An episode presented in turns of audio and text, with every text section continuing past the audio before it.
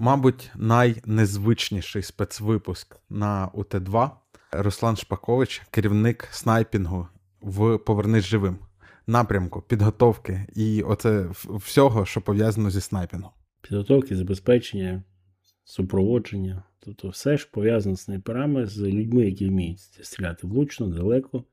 Я намагаюся в фонді, е, і не тільки фонді, взагалі всіх своїх е, побратимів підтримувати.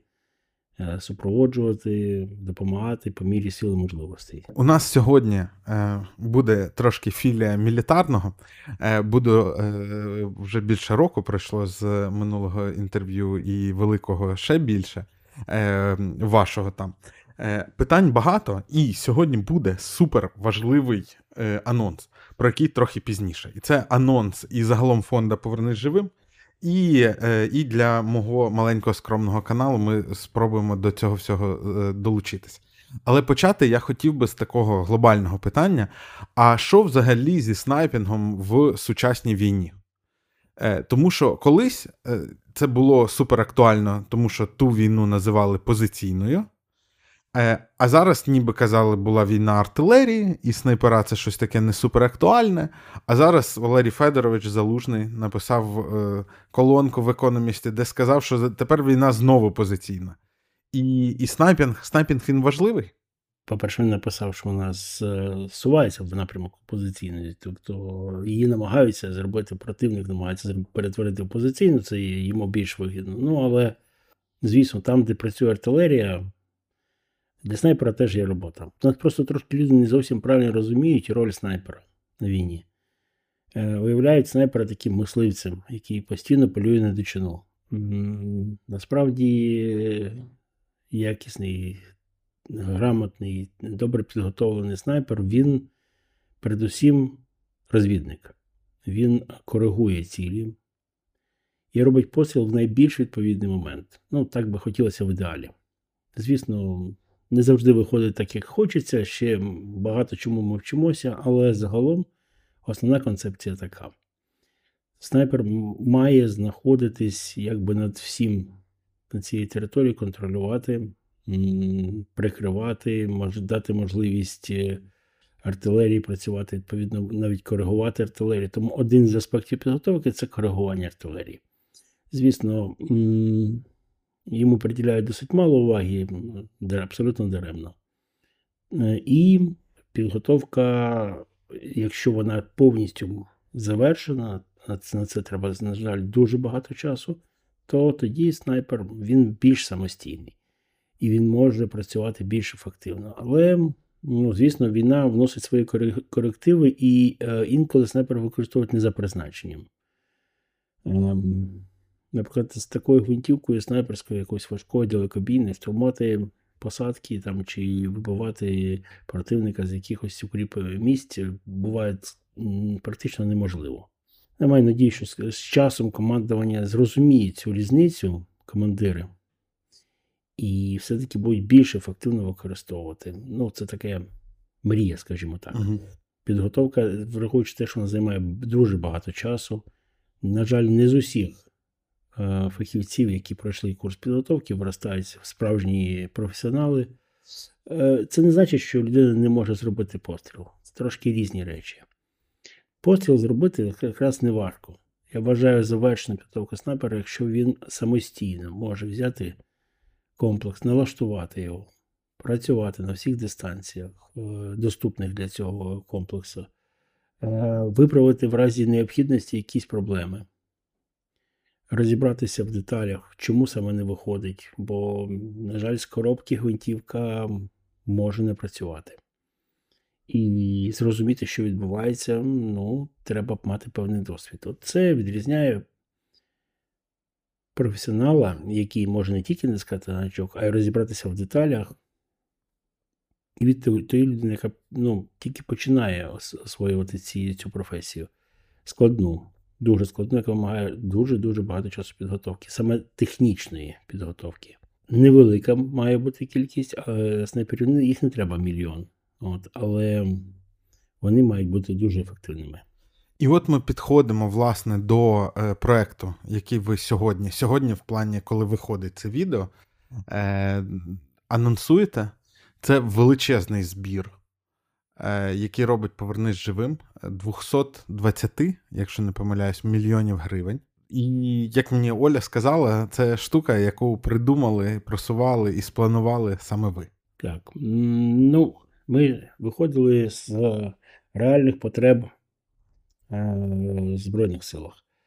Е, В Збройних силах є якась кількість е, зброї. Е, Не завжди вона була куплена державою, щось отримано було за допомогою західних партнерів. Дуже багато купили волонтери. На жаль, ця вся зброя, вона, як би сказати, різнокаліберна. Це буде досить правильне слово. Тобто, по-перше, це різні виробники, по-друге, це навіть різні калібри, різні типи боєприпасів, різні характеристики. Це така солянка. Але з усього цього різнобарв'я ви, викреслилось те, що в Збройних силах є певна кількість гвинтівок в так званому калібрі 3- 338 лапова магнум. Це основна снайперська гвинтівка, далекобійна, вона дуже далекобійна, яка може ефективно працювати. І зараз цих гвинтівок досить багато в військах.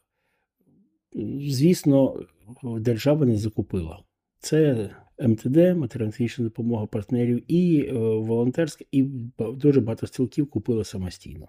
Ну, в кожна зброя, кожен калібр має так називаємо дистанцію ефективного враження.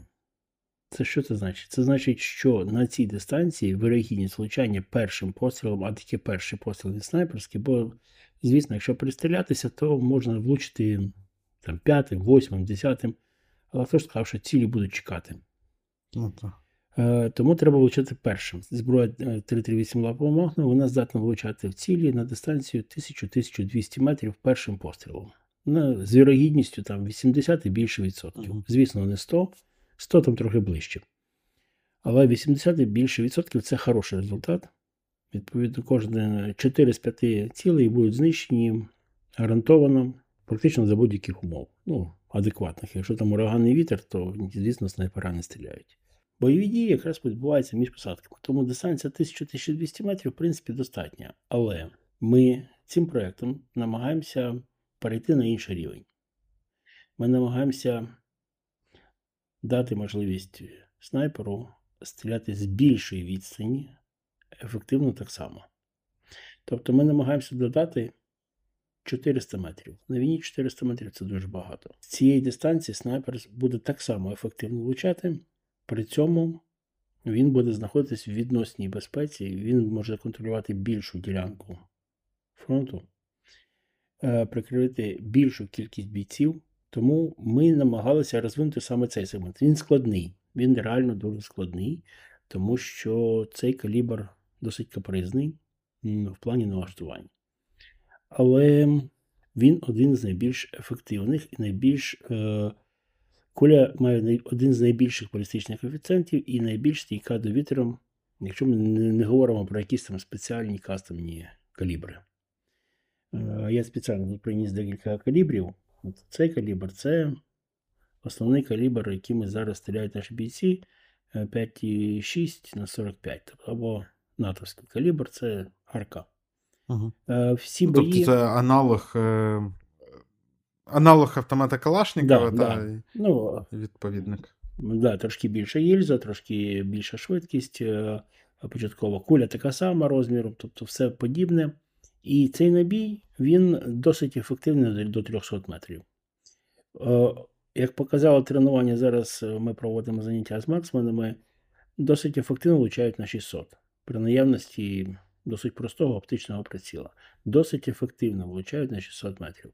Але на цій дистанції куля вже знаходиться в, дозвуку, в дозвукові, тобто вона вже швидкість падає до нижче швидкості звуку. Угу. Відповідно, енергія в неї вже дуже, дуже маленька, і при влучанні в бронежилет вона нічого не пробуває. Оце основний калібр, так називаємо калібр 338 лапова магнум. Це калібр далекобійний. Е, Загалом куля летить на 5 кілометрів. Але Прицільно. прицільно можна прицілитися і на 5, ну теоретично. Але просто це буде мінометна траєкторія, коли ну, розрахувати цю криву практично мало ймовірно. Тобто, тех, ну, якщо це буде працювати команда, там чоловік 5-10, е, щоб ми змогли пристрілятися, там, чисто для задоволення постріляти на величезну відстань, це технічно можливо. Можна постріляти там навіть на 4 кілометри. Але це не снайперська стрільба, це стрільба для розваги більше, а не Ну, для. просто такий спорт високих досягнень. Да, спорт високих досягнень. І ось це калібр Т, який ми зараз хочемо. Ну, зразу видно більше гільза, більше куля, от наскільки. А, який ми хочемо а, впровадити. Він є в військах зараз, але за, через свою високу ціну, через відсутність якісного боєприпасу, через е, проблеми з налаштуваннями, він не показує всю свою максимальну ефективність. Так от, е, цей набій е, дасть можливість снайперу гарантовано ну, з з 80 більше відсотків вірогідністю влучати на 1600 метрів, досить впевнено на 2 кілометри, і цілком можливо навіть на більшій відстані. Тобто, я, коли е, переходив на цю гвинтівку, в цивільному житті мріяв поїхати на так називаємо змагання King of Two Miles, е, король двох миль, і прийняти участь і розраховував на якісь навіть е, перемоги, тому що якраз готував це набір для стрільби на 2 милі. 2 милі це 3, здається, там майже 3300 3,3 кілометри. Тобто я розраховував влучати цим набоєм на 3,3 кілометри. І це те, що дехто вважає снайперським калібром, але це не зовсім снайперський 50-й е, BMG. Е, BMG це розшифрування Browning Machine Gun. Тобто це кулемет. Кулеметний. Е, Але це е, набій вже більш точний. Тут ви- ви- використовується спортивна куля високоточна. Але все рівно, незважаючи на те, що тут гільза більша, куля більша, він не дає того переросту по настильності, по вітру, боротьбі кулі з вітром і так далі, ніж це має 375. Ніби вона менша, але все рівно вона виграє у такого набою великого. Тому ми, ми прийшли до думки, що цей калібр е, буде один з найбільш ефективних для стрільби на великій відстані, якщо ми беремо до уваги калібри, які є офіційні, ну так називаємо це слово, офіційні. Бо є ще калібри, які розробляють різні ем, зброєвики, таких там проміжних калібрів є дуже багато. І там є реально дуже толкові калібри, але вони не масові. Ми йшли більше по масовості. Тобто це калібр, якщо, наприклад, не використовувати наш набій, то можна взяти з магазина, просто купити Мгм. чи отримати по матеріально-технічній допомозі від західних партнерів і використовувати набій. Тобто це стандартний набій. Дивіться, ми почали говорити про збір, е, і ви, як е, справді людина, яка займається зброєю, почали з калібру і кажуть, що взагалі ж будь-яке озброєння воно е, будується від, від набоя. Від набою. Е, От з набоєм ви визначились, тобто ви взяли те, що вже є в наявності в військах, і досить поширене, і яке легко діставати. Відносно легко. Відносно легко. Е, і, і що це буде? Що ви будете купувати людям? Ми, коли починали цей проект, е, взагалі тільки на стадії розробки, дуже довго вибирали е, виробника саме зброї. Гвинтівки. Гвинтівки, так. Справа в тому, що це не про дуже проста задача. Ем, на ринку, попередусім, зараз є певний дефіцит. Купити одну гвинтівку, дві гвинтівки можна. Будь-якого виробника дилери там продають на заході, це не проблема. Купити партію 100 штук з тими характеристиками, які ми б хотіли мати, виявилося задачею дуже непростою. Е, Саме головне, тобто такі, така партія, як правило, виготовляється. Термін виготовлення просто фантастично великий. Ем, відомі виробники пропонували терміни від 10 до 18 місяців Угу. на виготовлення партії в 100 гвинтівок. Ми знайшли компанію, ну, домовилися з компанією Cadex, що вона зро- розробить під нас гвинтівку. Вони пішли далі трохи. Вони цю модель конкретно назвали ем, в честь фонду. Ну, якби не замовлення фонду. Відповідно, вони ввели нову абревіатуру. Там буде Кадекс Shadow 40, а там далі йдуть літери фонду. Тобто, ну, латини, латиницею, звісно, е, е, Come Back Alive. CBA. Ого. Тобто, Ого. Тобто, е, значить, ми, ми потихеньку розкриваємо деталі проекту. 100 гвинтівок, Так. е, кастомні, спеціально зроблені для, Для нашого фонду. замовлення. Тобто ми замовили певні характеристики зброї, і з певними характеристиками вони нам зробили. Е, що ще буде входити в. Е, Сама гвинтівка виробництва е, Кадекс, як я сказав, шасі під неї зробили в Україні. Я і мої друзі, з ким я це розробляв, ми всі стрілки, е, які, крім військового снайпінгу, ще й е, цікавилися спортивним снайпінгом. Тобто ми стріляли на великій відстані, намагалися приймати участь у змаганнях. е, ем, І ем, маємо певний досвід, і згідно свого досвіду, ми намагалися зробити шасі таким, щоб воно було зручним саме для стрілка. Так, е, от тут уже треба пояснювати. Значить, сама гвинтівка це вона канадська, та? Так. Е, виходить. А ви кажете, а шасі українське. Так. Е, що таке шасі? Шасі, І що е, таке гвинтівка? От ну, на прикладі вашого. Це, ну, тут важко це показати на прикладі моєї гвинтівки, бо там трошки інша конструкція. Гвинтівка це ствол, затворна група, в якій ходить затвор, сам затвор, сам, затворна група і спуск, Мгм. і магазин.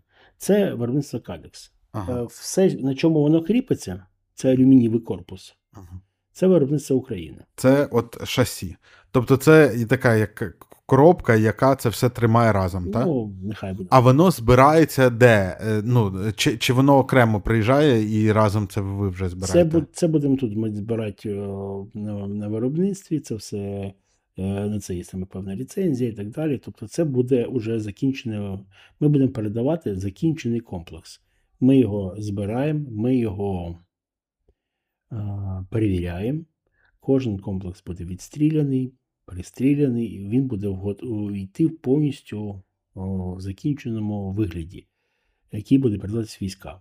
Так, що ще входить в комплекс? Це додаткове обладнання, саунд-модератор. Е, Буде не такий, буде виробництво фінської компанії Ultra.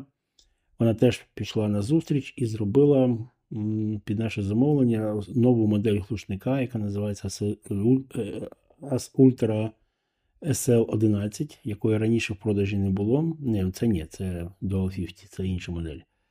М, Це модератор, глушник це одне це те те саме. саме. Да. Глушник, модератор це те саме. Глушник це не зовсім правильна назва, модератор більш правильно, але більшість називає глушником. Сошки ми замовили українського виробництва, хоча вони будуть трошки не такі, як ці, бо це я собі купив. Вони тому відрізняються комплексом. Сошки це оці підставки. Да, та... да, да, да. Це все досить дорого, тому що, наприклад, от сошки мені обійшлось, це я собі замовляв з, з Америки, вони їхали там е, 560 доларів, плюс ще розмитнення. А в чому, е, а в чому, наприклад, в них. Е, ну, чому так дорого? В чому складність?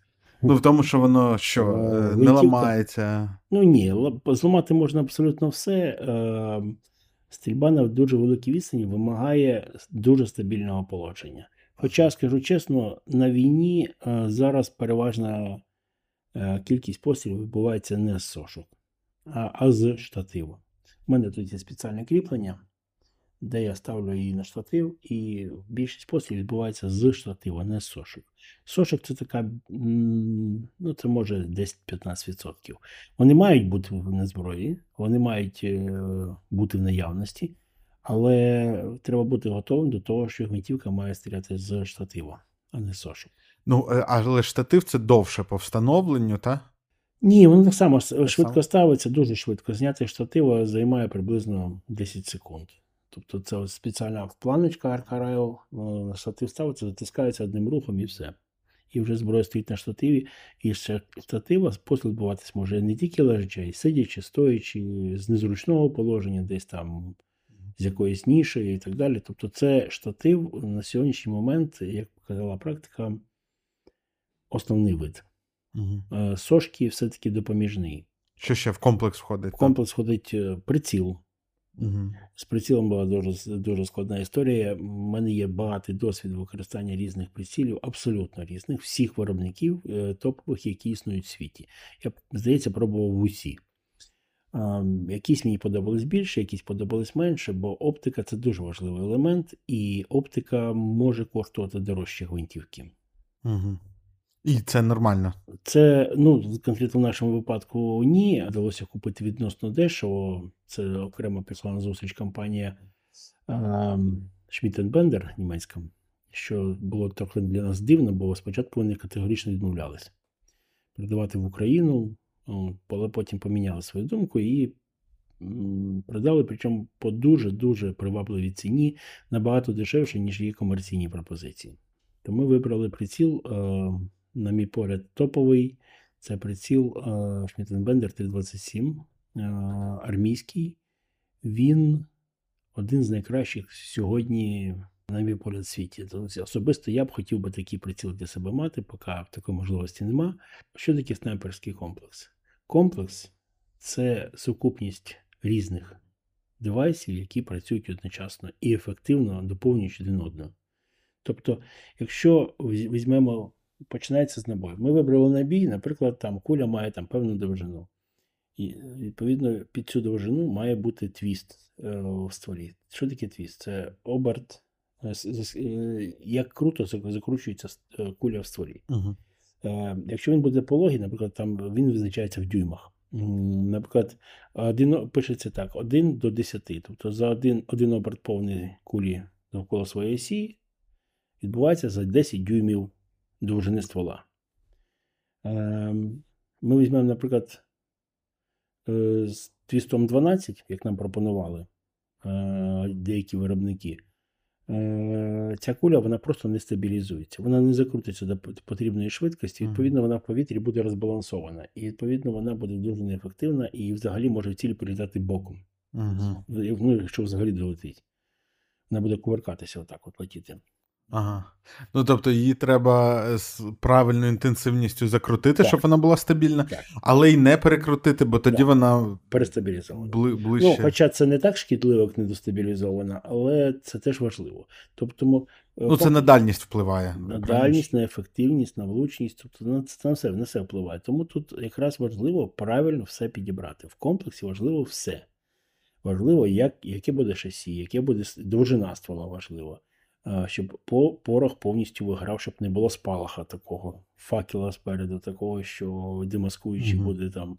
Бо якщо порох не буде весь виграти в стволі, е, але якщо зробимо, візьмемо сильно довгий ствол, теж це втрачає свій сенс, тому що ну, порох горить тільки певну кількість е, довжини ствола, тобто не по всій довжині ствола він виграє. Ні, Яка висота має бути над прицілом, От, е, вага комплексу, відповідно, якої міцності мають бути сошки, яка об'єм е, камери глушника має бути. Тобто, це кожна деталь вона має значення, коли будуєш якийсь комплекс, щоб воно працювало ефективно. Звісно, можна просто зібрати різних деталей докупи, воно буде вигляд мати гвинтівки, і воно навіть буде стріляти, але ефективність такої зброї буде дуже невисока.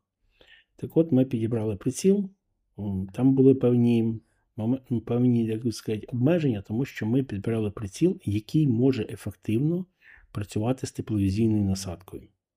Що таке тепловізійна А насадка? це, це, до речі, ваша ж позиція, що має бути приціл з тепловізійною насадкою, а не окремо тепловізійний приціл. Так. Бо в наших реаліях і це набагато практичніше. Розкажіть про це. Це не тільки практичніше, це навіть е, більш ефективно. Справа в тому, що таке тепловізійний приціл. Ну, почнемо там з деталей, бо дуже багато людей трошки не розуміють, що це таке. Тепловізійний приціл, взагалі тепловізор це прилад, який сприймає інфрачервоне випромінювання, яке видають всі предмети, які знаходяться довкола нас, обробляє їх за допомогою там, процесора певного, е, і видає нам е, зображення на маленький монітор. Що це теплоприціл, в ньому стоїть такий магніфер, збільшувач який дає нам, щоб ми бачили, що відбувається на тому екранчику. Тобто, по факту, ми дивимося невел- невеликий мультик. Угу. Е, відповідно, як будь-який екран, він має розмір фізичний пікселя. Угу. І що відбувається? Сітку, яку малюють на цьому екрану програмно, вона прив'язана не до фізичних розмірів, до поправок, які треба внести по дистанції, а до розміру пікселя. І як би там не намагався, все рівно не- практично неможливо розрахувати правильний кут. Да, він буде ну, кут підйому ствола. Да, е, тобто на яку висоту підняти ствол, щоб потрапити, щоб куля по траєкторії долетіла в потрібну точку. Да, воно непогано працює. І так може теж бути. Але це все-таки обмежує е, точність. Це не така є абсолютна точність. Ні, ну там ж, мабуть, різні моделі з різною розподільною здатністю. Все рівно більше 640 поки що немає. Немає. Вірніше є, але в нас немає. Відповідно, Це як монітори в 98-му. Да, да. А по-друге, він обмежує можливості стрілка в день.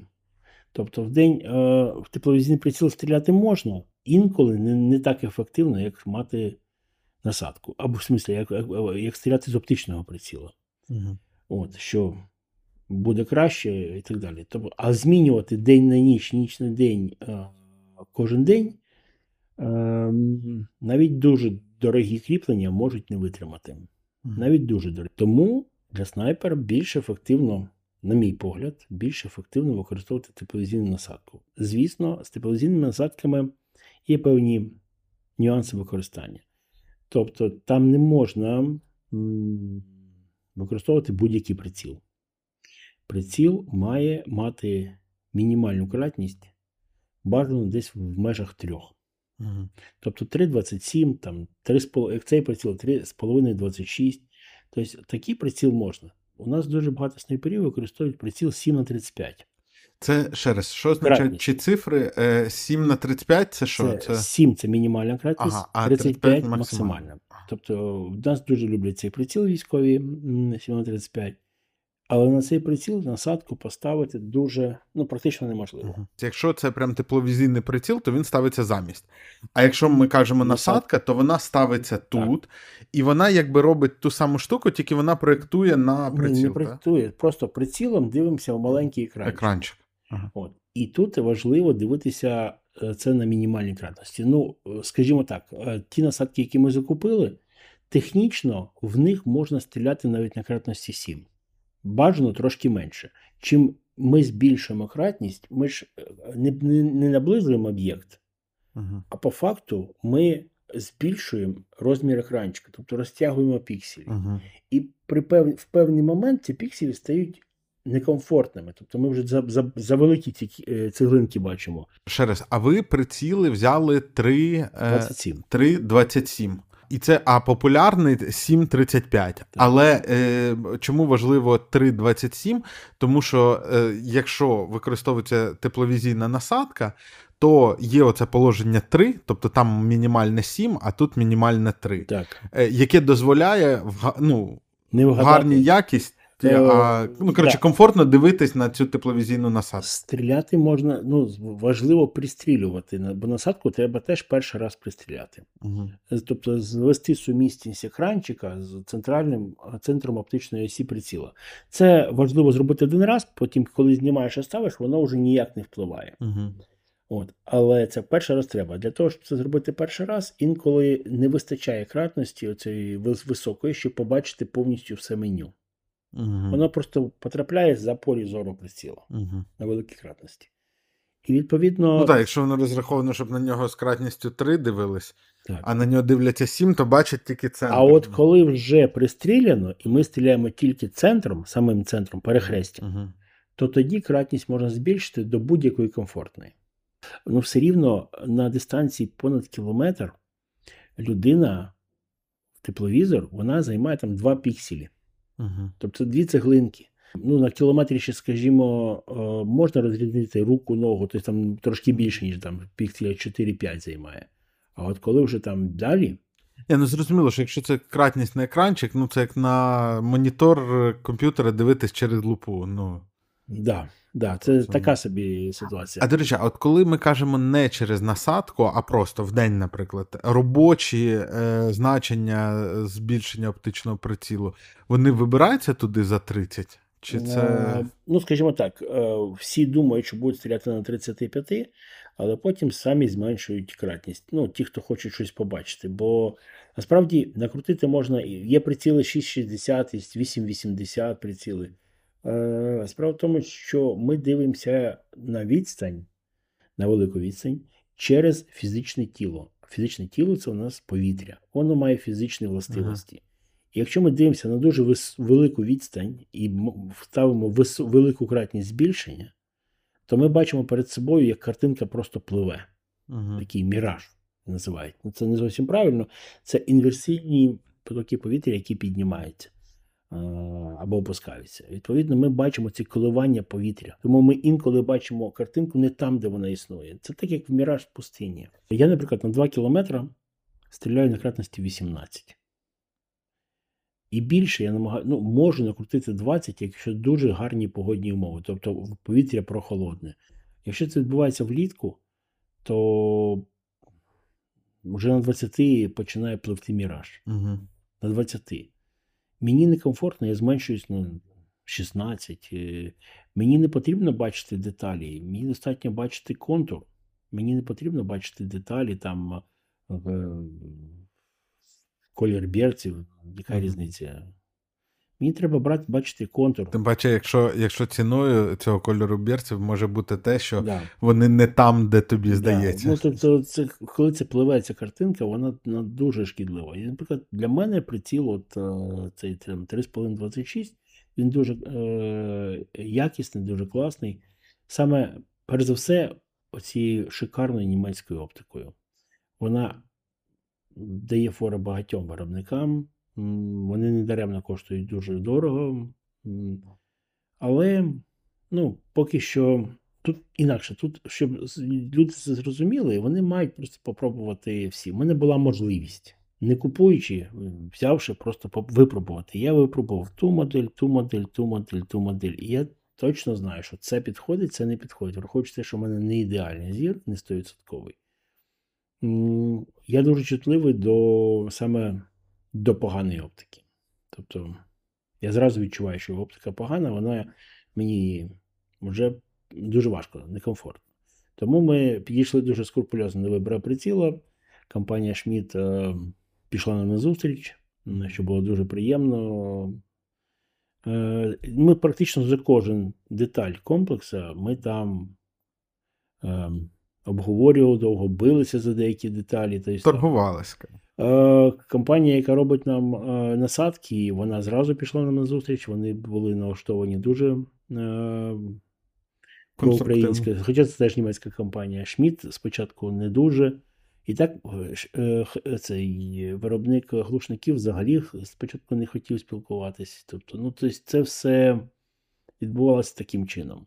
Фірма Cadex е, погодилась і пішла на наші умови, хоча вони могли зробити не все. Ми хотіли твіст, е, тобто крок закручування е, нарізів, щоб він був десь 9,5 або 9. Угу. Вони сказали, що тоді так можна, але тоді чекати треба буде не 6 місяців на виготовлення стволів, а 10 або 12.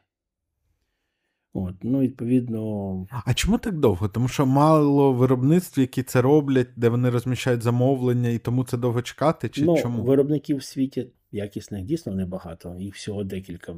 От, це ми замовили стволи на одному з найкращих е, виробництв Bartley, американська фірма. Всього там 5-6 топових е, виробників. Е, По-друге, зараз величезні замовлення йдуть по всьому світу. Це стосується не тільки е, стволів, це стосується і боєприпасів, і дуже важко купити комплектуючі для боєприпасів. Тобто це все зараз взаємопов'язано. Не знаю, чи це пов'язано тільки з війною в Україні, чи це загалом тенденція. Мені здається, це загалом йде переозброєння, певне. Американці вже років три перезброюють свою армію на нові боєприпаси. Мгм. І вони масово викупили порох о, в світі, причому виробництво просто викупило так от, от все. І в світі вже років з три йде серйозний дефіцит наприклад, на цивільному ринку серйозний дефіцит е, комплектуючих для того, щоб зібрати, бо ці набої я собі сам збираю. Я не купую набоїв. Я їх збираю з комплектуючих, готових, я вмію це робити. Це не так складно, це, це якісно виходить набагато краще, ніж купити. Але військові все-таки мають стріляти виключно Ну, заводськими. заводським боєприпасом. Це буде краще. От. І тут ми підходимо до того, що в ваші комплекси буде входити ще й комплект набоїв Так, ми на два роки. на два роки.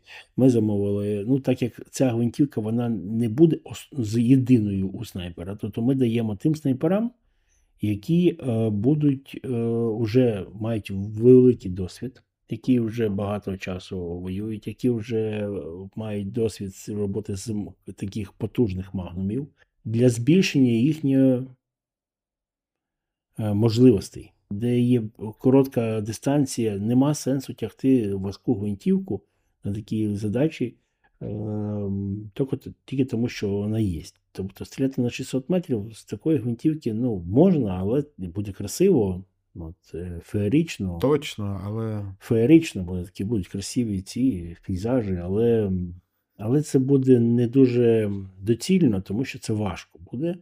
Тому у снайпера такої кваліфікації має бути як мінімум два або три комплекси. Тобто на середній дистанції, на великій і надвеликій. ви розподілите ці комплекси прямо адресно, чи вони підуть на якісь бригади? Як це робитиметься? Це будуть адресно, це будуть 25 різних підрозділів, з кожної з яких буде 4 чоловіка. Ми будемо рекомендувати е, під ці 4 чоловіка трошки змінити штат. Тобто, це буде ідея наша наступна. Тобто, це не просто 4 чоловіка, це буде дві групи. Ага. Два снайпера в одній групі, два снайпера в другій групі. Плюс вони будуть посилені ще трьома е, іншими людьми. Це водій, там, е, наприклад, е, медик по сумісництву, стрілець, який там прикриття е, допоміжне, і один, е, хто відповідає за технічне спостереження. Тобто БПЛА, бо ми теж передаємо в комплекті, ми передаємо комплекс спостереження, фіксації, щоб можна було зафіксувати постріл і так далі. Тобто, це має бути як мінімум 5 чоловік, така група. І ми хочемо, щоб в кожній такій бригаді було мінімум по дві такі групи. Ми озброюємо повністю і забезпечуємо снайперів. Ну, а вже маю надію, що все-таки бригада вона додасть е, людей, ну, бо там, в принципі, технічні засоби особливі не треба. Тобто, це 50 таких комплексів, правильно? 50 Десять. виходить. Ну, чи 25 груп. 25, кожному- гру- 25 груп, в кожній групі по дві, е, по дві, по дві пари. По, по дві пари. Тобто одна пара має бути чим забезпечена? Гвинтівкою. Е, Двома гвинтівками. Двома гвинтівками. Е, Що там? Метеостанція. Е, Так. Е, Ну, гвинтівка повністю з прицілом. Да, з з сошками, з усіма з глушником, з е, засобами для перенесення, там, там снайперський рюкзак. Це якщо на виході. Якщо десь там переміщення далі, то це в кофрі. Ну, таким. Мгм. е, О, Потім далі засоби догляду чищення. Е, Всі ми даємо і польові, і такі. Так, щоб е, ну, це так як новий калібр, щоб стрілок не шукав потім, де взяти йому той, той чи інший елемент. Там в тому ж інтерв'ю на мілітарному, яке я згадував е, Катерині Супрун, там ви кажете, що е, там знайшли класні рюкзаки там американського виробництва, вони погодились нам дешевше їх продати. Е, Ну, а це ж теж важливо, тому що ця штука вона геть не легенька. І від того, наскільки її зручно носити, залежить її сохранність, по суті. Так, так, там рюкзак буде фірма Berrystock е, з е, відділенням. Це модульний рюкзак Phantom 3. Е, Модульний рюкзак, який можна розділити на дві частини, змодулювати, носити окремо гвинтівку або гвинтівку з речами. Там в більшості ситуацій зараз треба до позиції дійти. Ну, інколи буває пару кілометрів, бо машиною доїхати ну, навряд чи вийде. Е, Також в цей комплекс входить що? Е, Входить БПЛА, ви сказали? А який? Чи це секрет? Е, ні, скоріше за все, це будуть мавіки термальні. Е, 3T. Ага, ага, які і вночі можуть працювати. Е, І що? І машина. Е, На кожну пару, тобто 50 пікапів, у нас буде 100 стрілків, е, 50 пар, 50 пікапів, е, щоб вони могли мобільно пересуватись. Тобто вони до певної точки мають доїхати, потім взяти все необхідне спорядження з собою. Це комплекс спостереження, це декілька штативів. Що таке комплекс спостереження? Комплекс це взагалі моя і біль, і розробка. Я цим займаюся приблизно з 18-го року. Е, Починав я колись ще це історію е, тоді не з фондом, хоча працював у фонді, але реалізовував так вийшло, що ми реалізовували це з притулення. Так, так вийшло.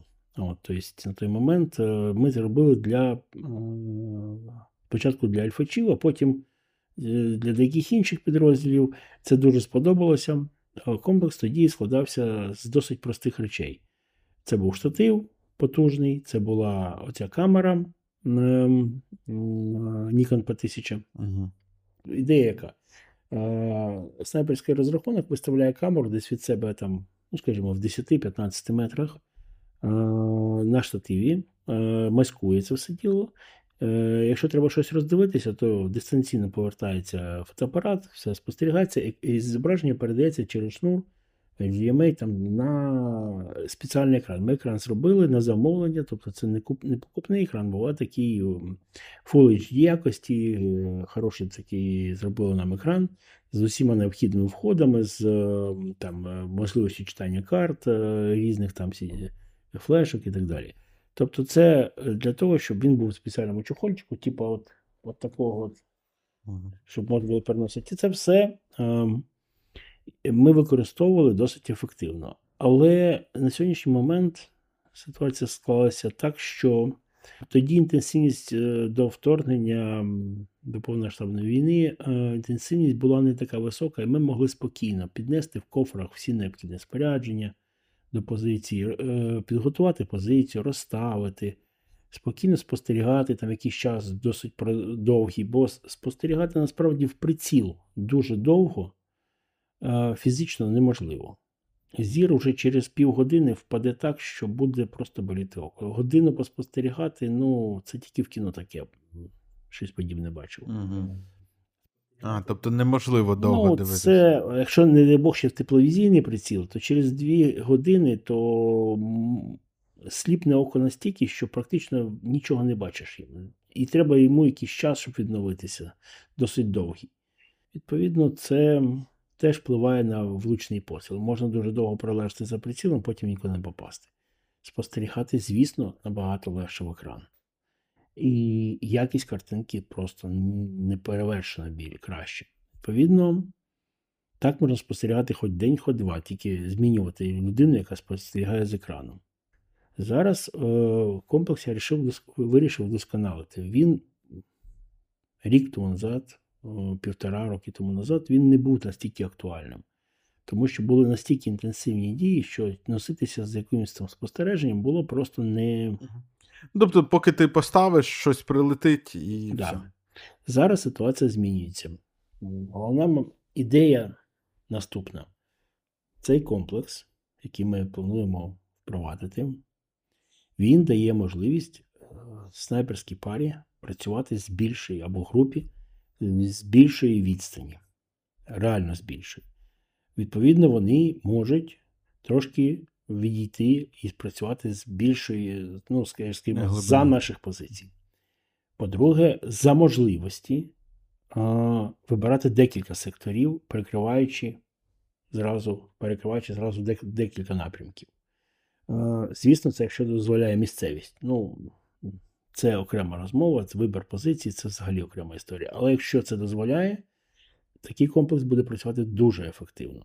По-друге, на цю ділянку, якщо підійти, е, замаскувати, виставити оці от комплекс спостереження, можна дуже ефективно коригувати вогонь, можна вишукувати цілі і зробити постріл в найбільш потрібний момент. Наприклад, коли, на нашу позицію намагається зайти противник. Вибираючи позицію трохи далі, ми будемо намагатися збільшувати е, кількість е, можливих е, секторів роботи.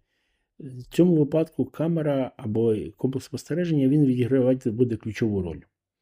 Але я його вирішив трошки переробити.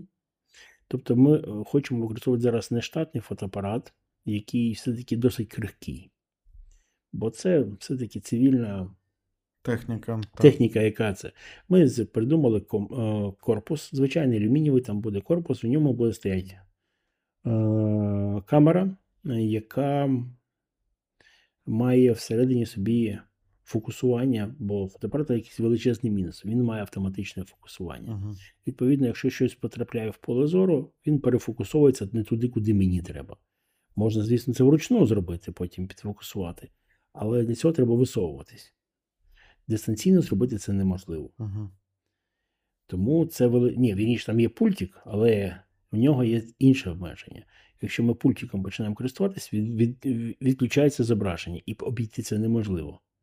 Ну, це якісь, коротше, обмеження саме Нікона цього, так? Е, да. Ну не тільки Nikon, насправді для того, щоб з фотоапаратів не робили комплекси спостережень. А, це навмисно. Так, і це не, не, не проти там України загалом, це, це просто для того, щоб там з цього не робили якісь далекобійні комплекси спостереження. Ну, там, тобто вони програмно це якось обмежують. Я намагався там, можливо, там можна якось змінити.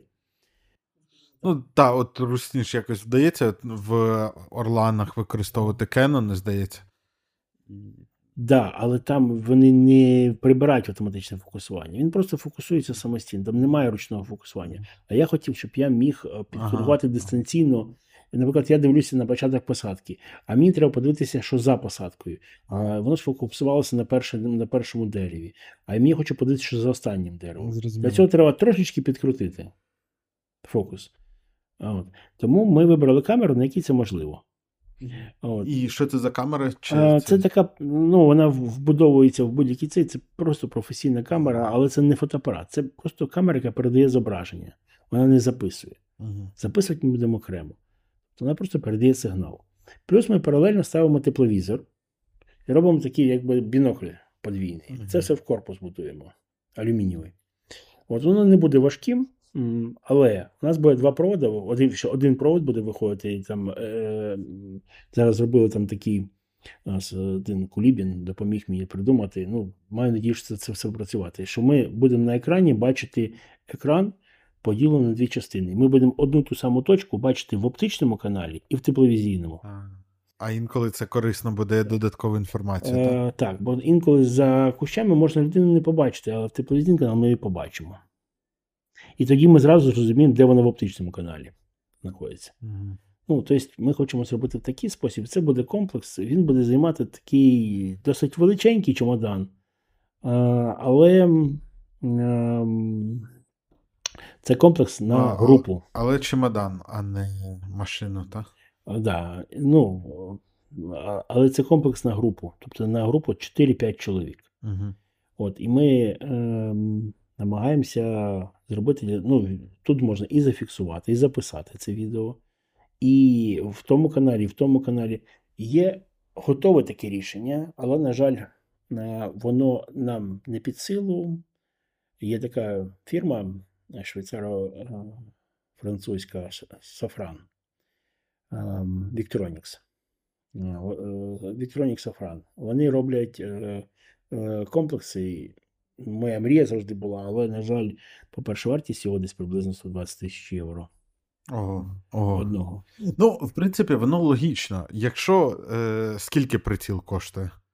Е, Ну, комерційно. комерційно от, десь 5,5 тисяч євро. Е, От, ну, якщо приціл коштує 5 тисяч євро, то чому автономна система, яка буде, має бути не гірша, ніж приціл, а ще й записувати, а ще й фокусуватись, а ще й це все дистанційно, ну, вона в рази має дорожче. Але він, ну, він, звісно, має там. Ну, він там він працює, просто там тепловий е, тепловізор стоїть захолоджуваною матрицею. Відповідно, Ну, його не видно, так? е, ні, Чи- він просто чутливість має в рази більшу. Ага. Відповідно, в цей е, прилад видно фактично політ кулі. Вау. Тобто, звичайний тепловізор ми цього не бачимо. А в Тобто те, що лишається гарячий слід Да, за. Да. Тобто видно реально політ кулі.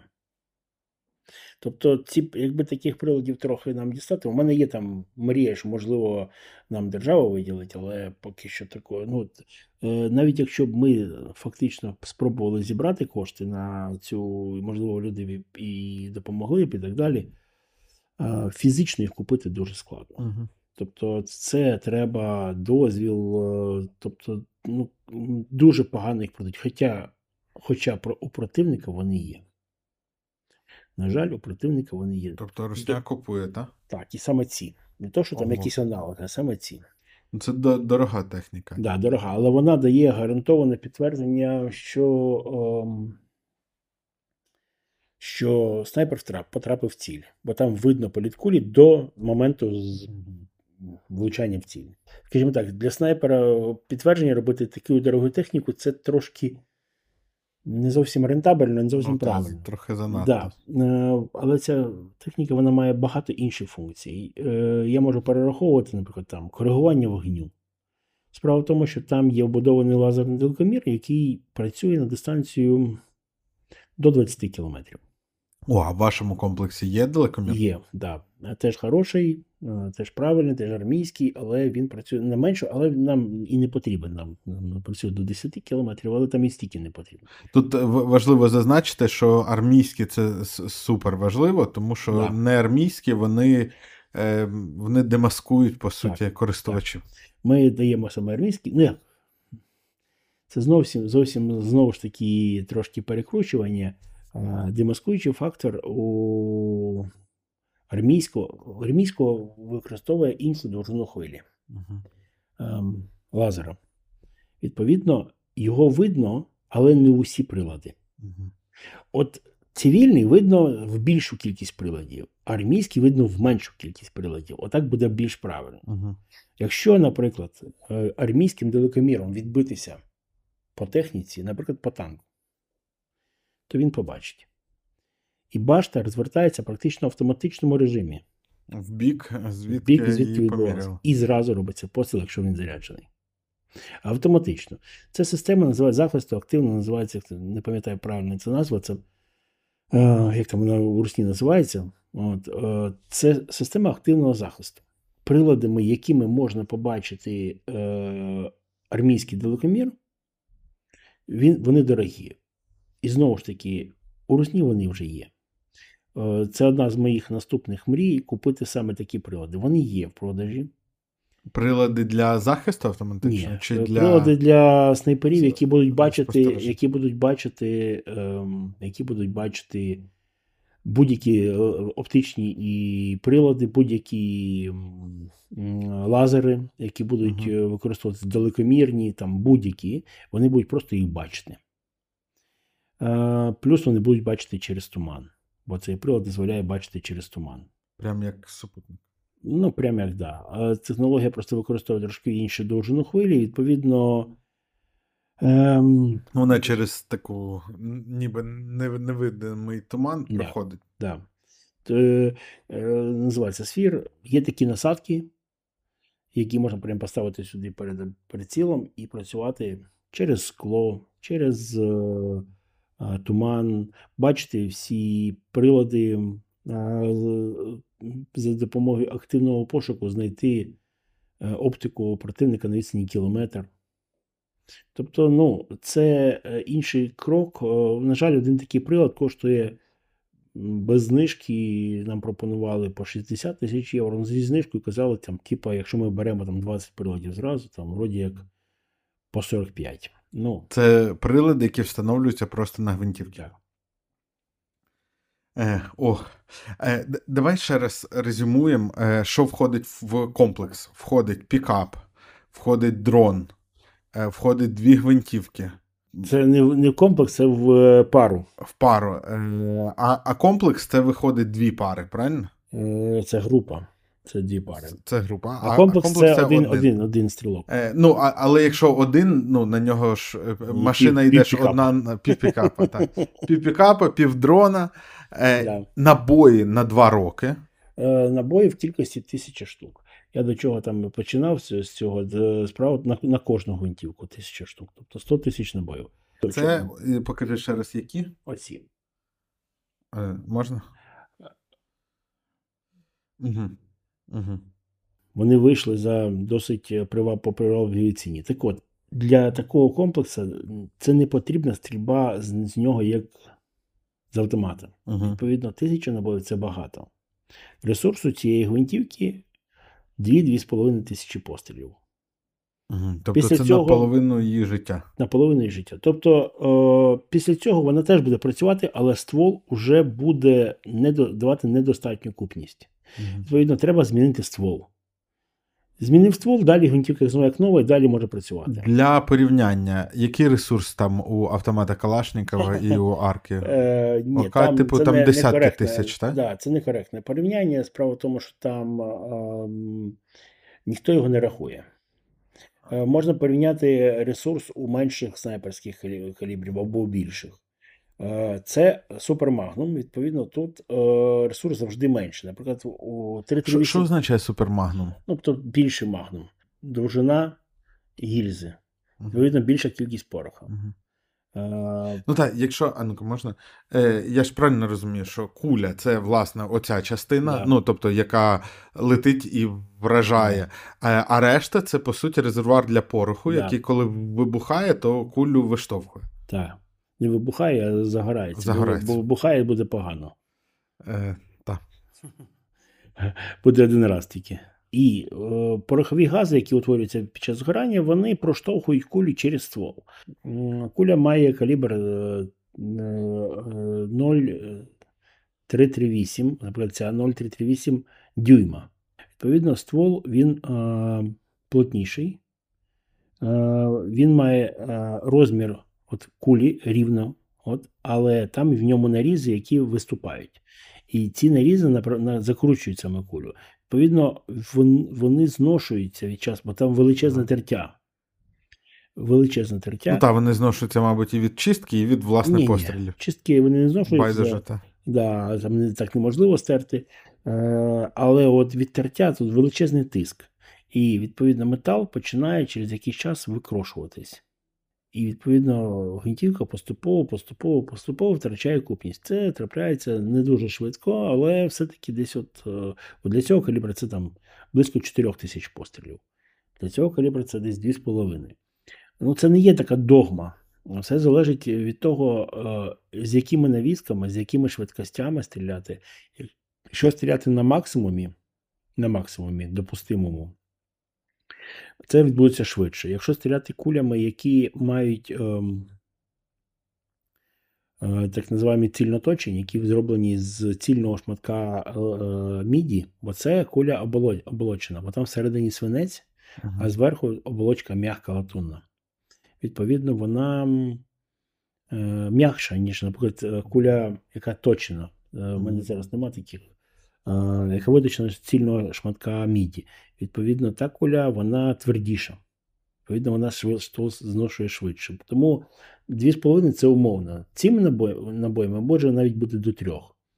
Якщо використовувати соліди або ці цільноточні кулі, там може бути менше двох. А після того, як ресурс от підходить, що зазвичай відбувається? Міняють ствол, чи, чи в цей момент там уже і механізм зношений настільки, що. Якщо поміняти ствол, гвинтівка буде працювати далі.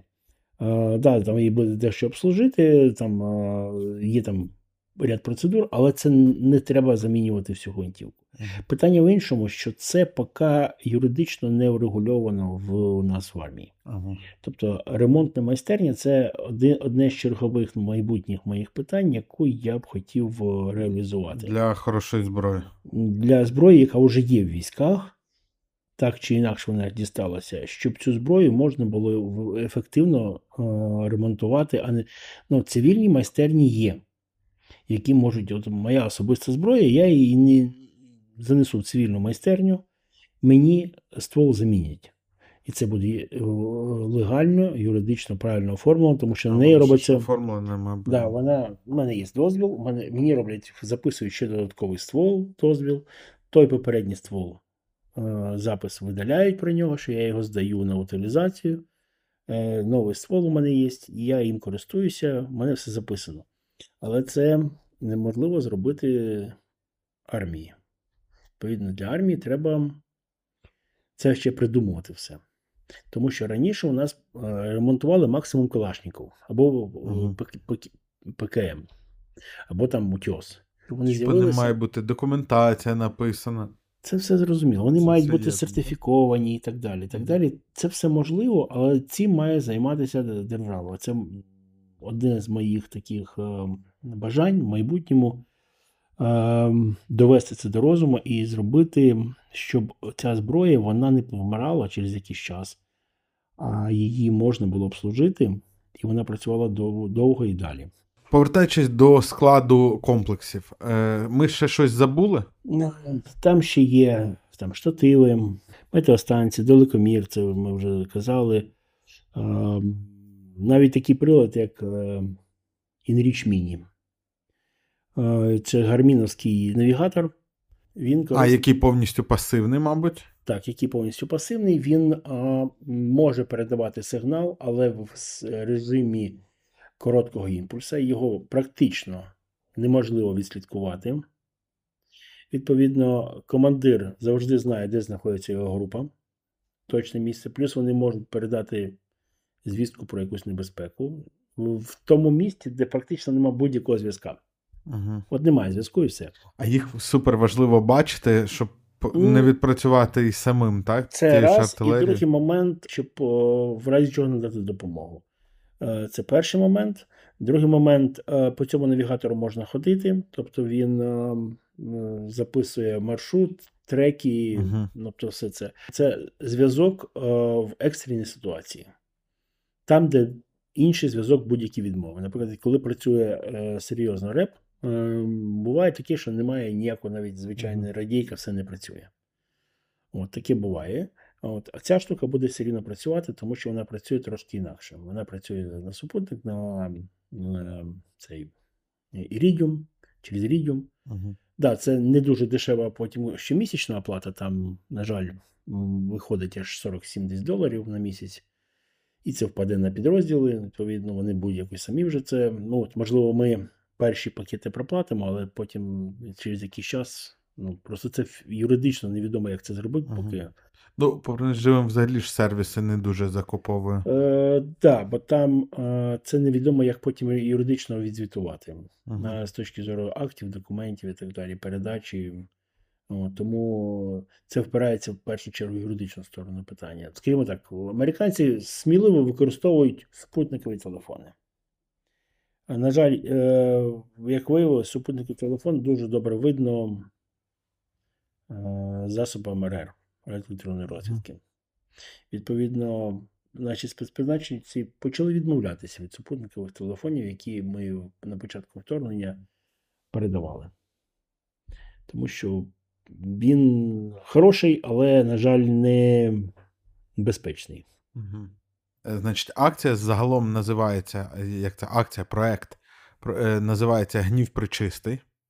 І це збір 220 мільйонів. Але я на початку обіцяв, і ось ми годину 20 говоримо. Нарешті при, прийшов момент анонса. Ми домовились з фондом Повернись живим, що спробуємо зібрати на цілу гвинтівку. Ми в сенсі каналом і глядачами у Т2. Е, і в посиланні, в описі до цього відео буде посилання на банку, де ми збираємо. І гвинтівка, вартість гвинтівки це 550 тисяч гривень. Це вартість комплексу, бо гвинтівка там коштує дешевше, це комплекс. А? Так от, і за 550 тисяч гривень ми купимо е, комплекс і отримаємо можливість його назвати, її назвати, гвинтівку якось назвати. Я хотів е, серед глядачів е, розіграти можливість е, за найбільший донат, власне, вибрати ім'я. Стартове ім'я у мене є, яке я хотів запропонувати. Ми спробуємо її назвати Я не Ігор. Це у нас локальний мем на каналі е, про це. Е, от, але якщо ви від 5 тисяч гривень і, і більше, і там найбільша ставка закинете, то е, буде можливість вибрати назву. І ще, ще побачимо, як піде збір. Е, є ще пару ідей, що запропонувати тим, хто е, буде донатити. Тому обов'язково, якщо ви додивились тим паче аж сюди, переходьте за е, посиланням е, і скидайте, бо це супер важливо. Е, Слухай, а загальна кількість е, цих комплексів, е, те, що їх так багато, і патронів на два роки. Я правильно розумію, що це кількість, яка дозволить мало не всю лінію фронту перекрити? Е, Ну, ми так і будемо розраховувати ті підрозділи, які я попередньо вже почав ем, збирати людей, збирати інформацію про кому було, бо ми адресно передаємо їх конкретним снайперам з найбільшим досвідом, які воюють вже не, не з моменту навіть вторгнення, а ще раніше. Бо термін підготовки одного снайпера, якщо його готувати системно, це два роки. Тому, ну, на жаль, е, м, є толкові, дуже толкові люди, які прийшли з цивільного життя під час вторгнення, які е, займалися спортивною стрільбою і так далі. Тому ми підходимо до всього індивідуально. А тут буде підход е, наступний: тут буде підход, що має бути команда. в А ще, ще взаємодія людей між собою. Е, команда, тобто має бути обов'язково команда. Ми будемо е, звертати увагу на перш за все на такі підрозділи, де буде команда, де буде не, піль, не просто один е, фахівець дуже толковий, а команда. Е, Це, це дасть можливість ефективно використовувати. Тому ну, підхід буде такий адресний. Відповідно, попередній розподіл вже є. Попередній. Тобто, Е, прям конкретним людям, яким ви е, хочете дати. І конкретним людям, і частини. Мгм. Ну, звісно, я, як правило, це всі або, або групи окремі снайперів, або взвода снайперів. Я на зв'язку з усіма командирами цих частин. От, і ми е, визначаємо з тих людей, які будуть працювати. Тому ми розподілили таким чином, щоб закрити максимальну е, кількість е, е, місць, е, тобто максимальну кількість бригад взяли, які саме приймають участь на всіх ділянках. У нас є ділянки з півночі, у нас є ділянки е, з центральної частини, у нас є з, з півдня, е, є окремі підрозділи там ГУР, ССО. Е, як хтось там інколи мені закидає, що типа ці підрозділи більше всього отримують. Насправді ні. Е, сухопутка отримає більше. Та, Ну, а да. чого так? Ну, е, їх просто більше. Ага. Я намагаюся розподілити порівну. А, ну а всередині ну, сухопутки там уже. Е... Ну, там є різні частини. В першу чергу це будуть кадрові підрозділи, які були до моменту вторгнення. Мгм. Всі кадрові підрозділи. В двох словах, е, от це гвинтівка не така, як буде. Чим вона відрізняється? От можете показати на, Е, на пальцях? Ну, та гвинтівка вона має інший форм-фактор. Тобто, це гвинтівка називається в системі Bullpup. Е, тобто, це коли е, затвор винесений, ручка, ручка зі спуском винесена вперед. Угу. Е, Там буде класична форма, де затвор буде перед. Ага. Тобто, насправді постріл відбувається ось тут. Ну, Отут, тобто, отут. е, е, тут. А, А. ну затворна. Е, Отут, це. тут відбувається куль. А, в тому, Ну, тобто вона ось магазин, вона Да. подається ось десь в цю ділянку. да, так? патронник. Да, да, да, да. Тобто, там буде класична форма, магазин буде тут. Угу. І за, за рахунок цього, так як довжина ствола та ж сама, відповідно, це все переміститься, вона стане трохи довше. Але там приклад складається. Ага. Відповідно, в складеному вигляді вона буде мати таку саму довжину. Угу. А ця більш така класична компоновка, я так розумію, вона, е, точніше, от оця, що у вас не класична, вона дає виграш в якихось ситуаціях? Чи... Ні, вона ем, ну, тільки от тому, що вона зразу готова, без розкладування прикладу, зразу готова до бою. Е, і вона по довжині досить компактна. Тільки в цьому в сенсі плюс. Угу. Бо це вона реально по довжині компактна порівняно з е, тою гвинтівкою, яка була в розкладеному вигляді. Мгм. Вона коротша ну, на сантиметрів десь 30. Але ця е, компоновка зроблена тільки тому, що це мультикаліберна гвинтівка. Тобто тут, відкрутивши тих 4 е, гвинти, що це з моєї сторони, тут вони знаходяться, я можу дістати ствол, вставити інший і знову стріляти. Угу. Зробити це можу просто в полі. Ага. На тій гвинтівці ствол міняється тільки в майстерні. Угу. Ну, і це, мабуть, його здешевшує відносно. Ну, да, да. Ну, зазвичай такі більш модульні системи, це ж е, коштує якихось додаткових Да. Грошей. Да, да, да. Є така ситуація. Це, це дуже. Е, але ми, ми могли купити ці гвинтівки, але, по-перше, вони роблять тільки з одним твістом. Е, Вони, на жаль, не могли виконати завдання, щоб купити їх е, вчасно. Тобто вони пропонували термін 12 місяців. Е, Ми, ми звернулися в декількох виробників. Це не то, що була е, пропозиція тільки від одного виробника. Ми знайшли того виробника, який дав найкращу пропозицію за найменший проміжок часу по нашим технічним завданням. Е, Бо ну, були пропозиції від топових виробників, але там мінімальний термін 18 місяців. Ого. Тобто ми почали це Ну, а це вони працюють на такі оборонні контракти держав, та, які задовго планують. Так, і для них цей термін абсолютно нормальний. Два роки для них це взагалі ок. Вони взагалі вважають, що так і має бути. І ми почали цю історію о, з, розміщенням замовлень, з пошуком е, виробника і так далі. В березні, квітні, травні розмістили замовлення. Відповідно, е, так як ми його розмістили, відповідно, незабаром ми вже отримуємо зброю.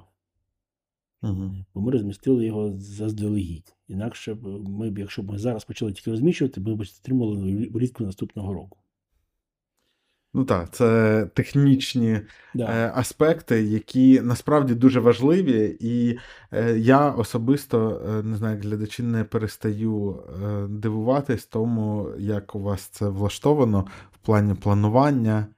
Е, І, Ну, інакше це і просто неможливо. і так далі. Тобто, це ви ще півроку тому прийняли це рішення, Да, ми, уже, уже закінчували якби переговори півроку тому, да. по тому, щоб їх Е, замовити. Да, ми, ми, ну, справа в тому, що їх просто неможливо купити, отак от прийти в магазин з грошима і купити е, в тій кількості і з тими характеристиками, Мгм. якими ми хотіли. Е, Як правило, зброя замовляється заздалегідь. Виробники, наприклад, е, оптики, вони не мають на складі готових просто прицілів, що просто лежали. От, наприклад, Шмідт Бендер, він під наше замовлення приціл робив. У них не було вільних 100 прицілів для того, щоб нам їх передати. Угу. Тому, коли ми бачили з ними на виставці, ми тоді зробили замовлення, через там якийсь час підписували договора там, так далі. Тобто це довгий процес, це, це реально, це якщо отак от просто брати і збирати, щоб щось купити, можна купити тільки у дил, не, у ди, не у виробника, а у дилера. Відповідно, з його націнками, з його заробітком і так далі. Тобто навіть не за кордоном. Тобто Шмітмо продає сам виробник і продають декілька дилерів. Угу. От, і ці дилери вони мають свої, свій заробіток. Ми купили по дилерській ціні, так як дилери купують у У виробника. виробника. Угу. Відповідно, о, дилер би нам продав мінімум, там ще заробив би там 30%, що не менше. Потім, якщо б ми у дилера купляли, а не у виробника, ми ще б мусили б за розмитнення заплатити, завезти, розмитнити, і тільки після А цього якщо у виробника, то з розмитненням простіше? ми завозимо, будемо завозити їх на військову частину. Ага. Ми їх веземо зразу як військове замовлення. Відповідно, ми їх веземо, будемо завозити. Відповідно, ну там за щось доведеться платити. Я там в технічні деталі ніколи особливо не вникав. Цим займається Ну, коротше, команда. але це не 30% чи там 20% А, вартості.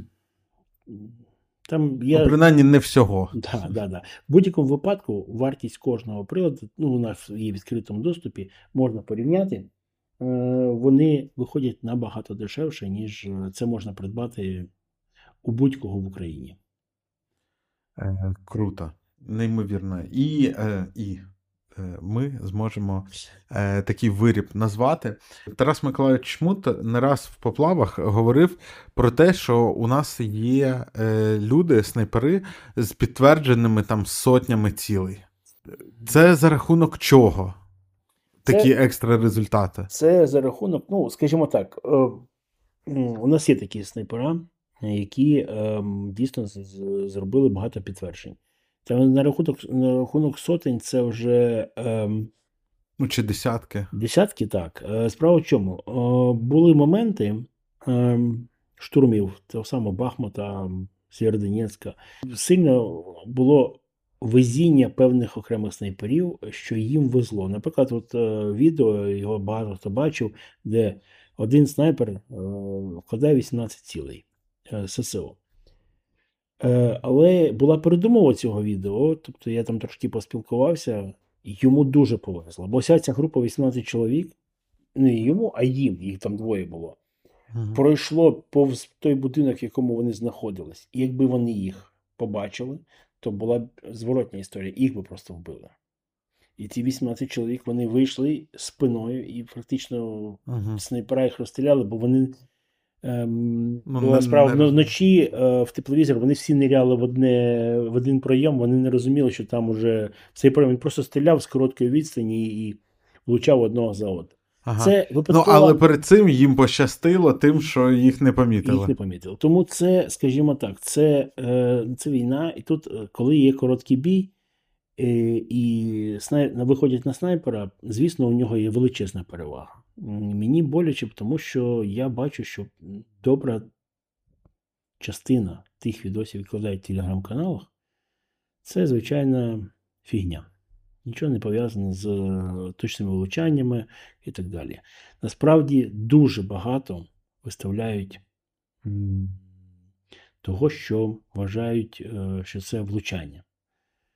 А як Е, відрізнити? Ну, дуже мені важко. здавалось, видно. Дуже важко. чи... Ну, якщо пролітає поруч е, куля, її чутно дуже добре, коли вона свиснула. І е, ті, хто на війні давно, вони падають як підкошені. А, Е, ті, хто вже попали під обстріли, вони не дивляться, як там акуратно впасти. Вони не присідають, вони падають, як підкошені. Тому що може летіти наступна куля слідом. угу.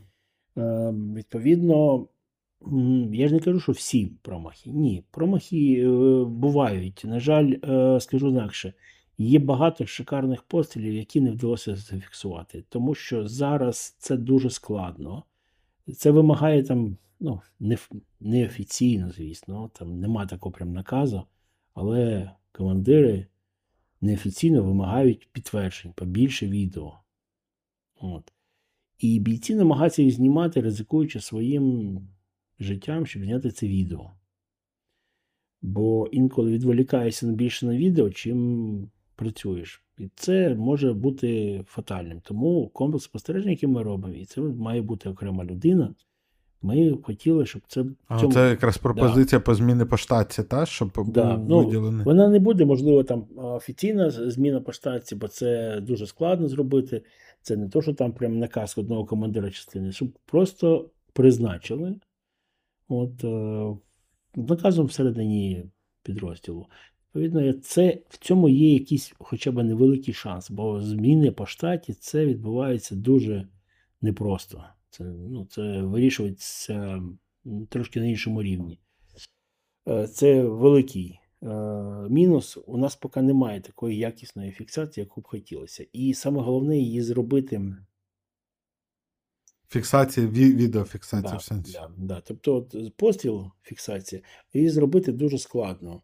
Е, можливо, ми нашим комплексом ми зможемо трохи це вдосконалити. Звісно, в ідеалі треба було б цей американський, швейцарсько-французький е, готовий. Е, але Ну так, тому що я щось думав раніше, що е, фіксація має бути з приціла, умовно. Але ж насправді ні, тому що після пострілу ну, снайперу треба дивитись кудись в інше місце дуже часто, так? Ні, не обов'язково в цьому причина. Просто в момент пострілу е, гвинтівка все рівно трохи зміщується. Угу. Ну, віддача є. Відповідно, інколи вдається швидко повернутися на ціль, інколи ні. Угу. Якщо стрілок починає затискатися і ловити цей момент, це він втрачає на точності. Тому я проти, щоб ставити е, е, засоби фіксації на саму гвинтівку. Є такий прилад, називається тригеркам. Він ставиться прямо на приціл, і він знімає все те, що бачить, стрілок. І то такі відоси трапляються то в інтернеті. Але м, воно непогано працює тільки на зброї, яка має маленький імпульс віддачі. Тобто арка там 308. На такій гвинтівці, якщо зробити постріл, то гвинтівка переміщується. Е, і я втрачаю в полі зору ціль. Мені треба час, щоб повернутися. Одна секунда, дві секунди. Можливо, куля встигне долетіти, можливо, не встигне. Вона не сильно переміщується, але невелике зміщення є. І, можливо, я можу втратити ціль з поля зору на секунду. От. А тут треба, ну от, якщо я почну її ловити, затискати, я втрачу на куп, купності. Тобто я можу промахнутися. Бо я напружусь в момент пострілу і смикну. Це погано. Ну, і Це тому впливає комплекс те- спостереження. Комплекс спостереження він більш е, правильний, але це плюс до ваги. Ага.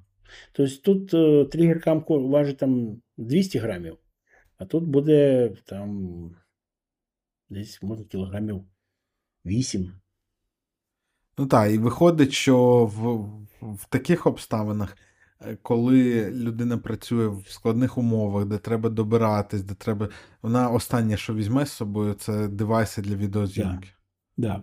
І відповідно, де складні умови, там інколи зняти відео практично нереально. Угу.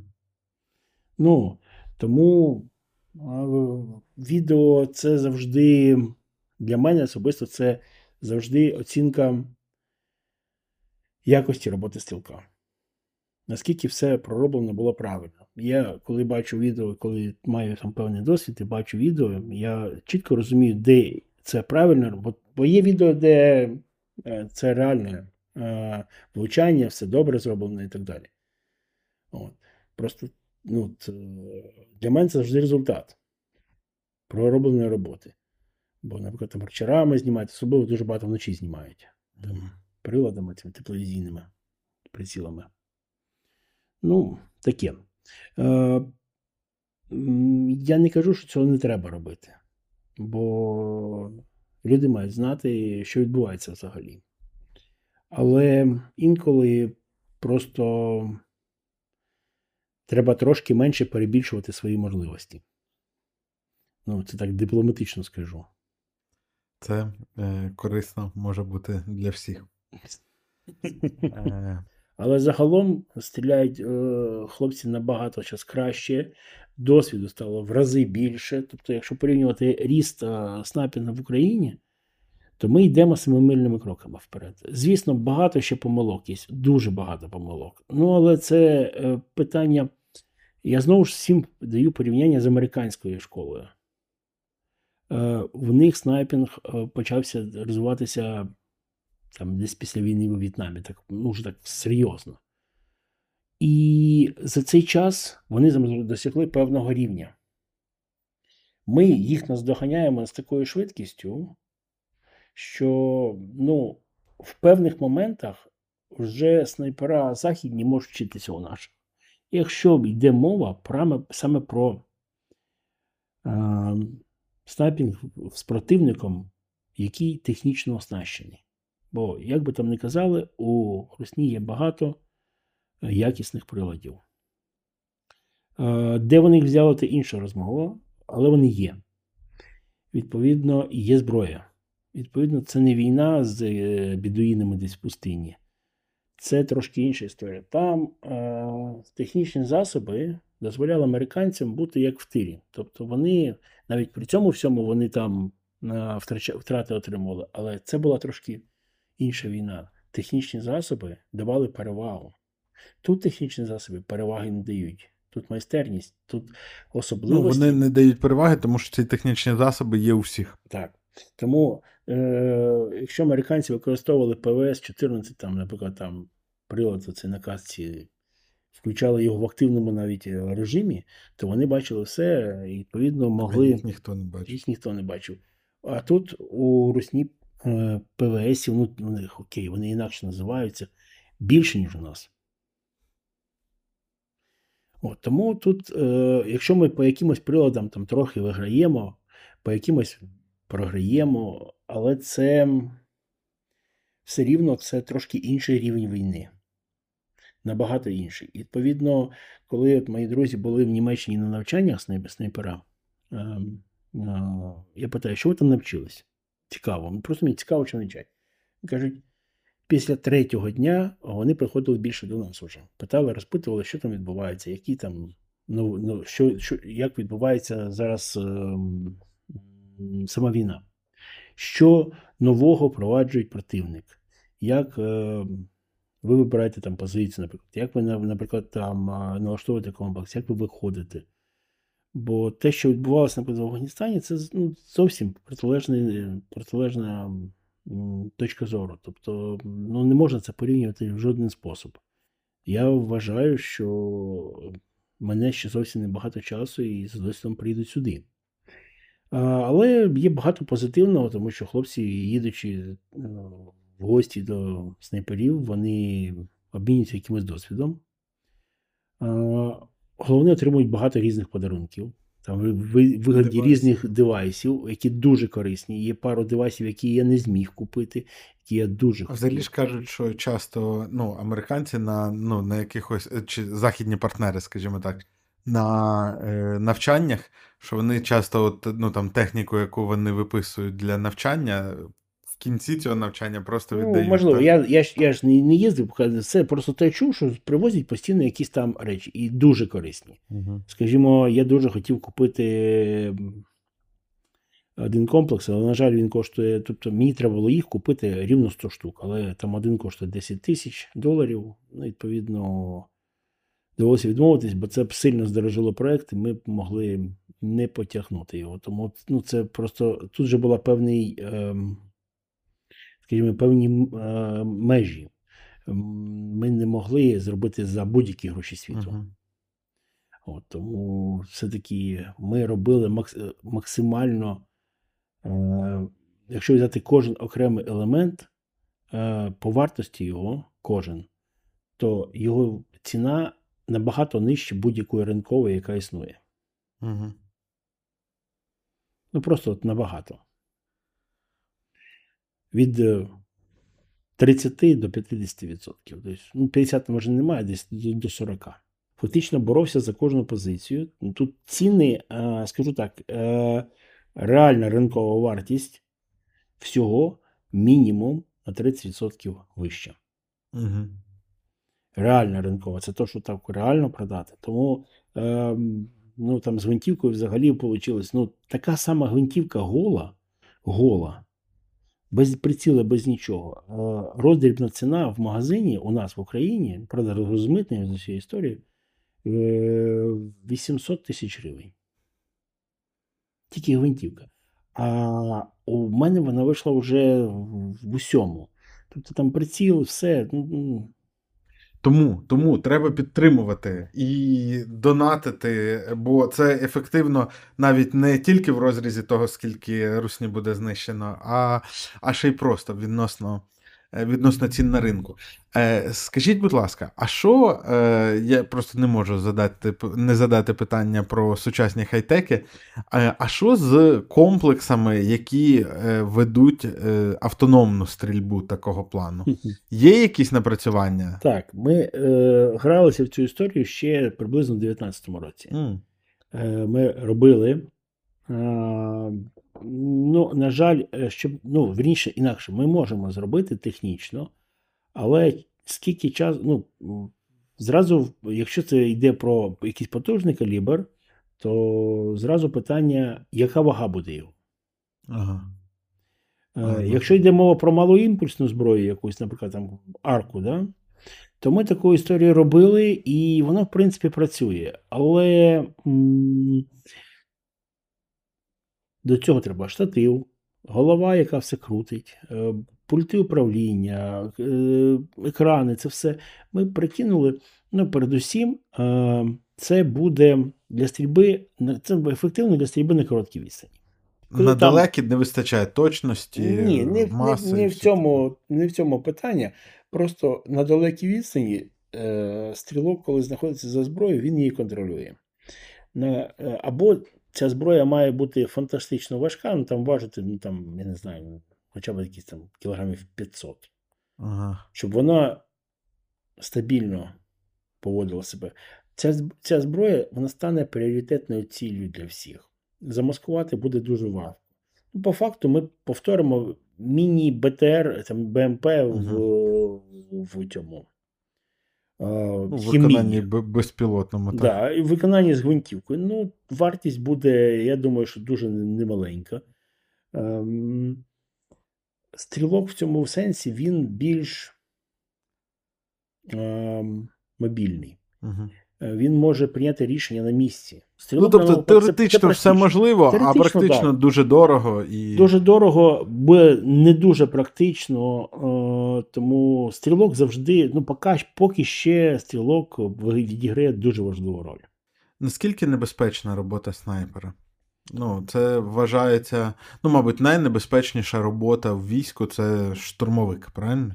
Ну, бо він заходить в окопи і по ньому прицільно стріляють. Я б сказав би інакше, найбільш небезпечне м, А сапери сапер.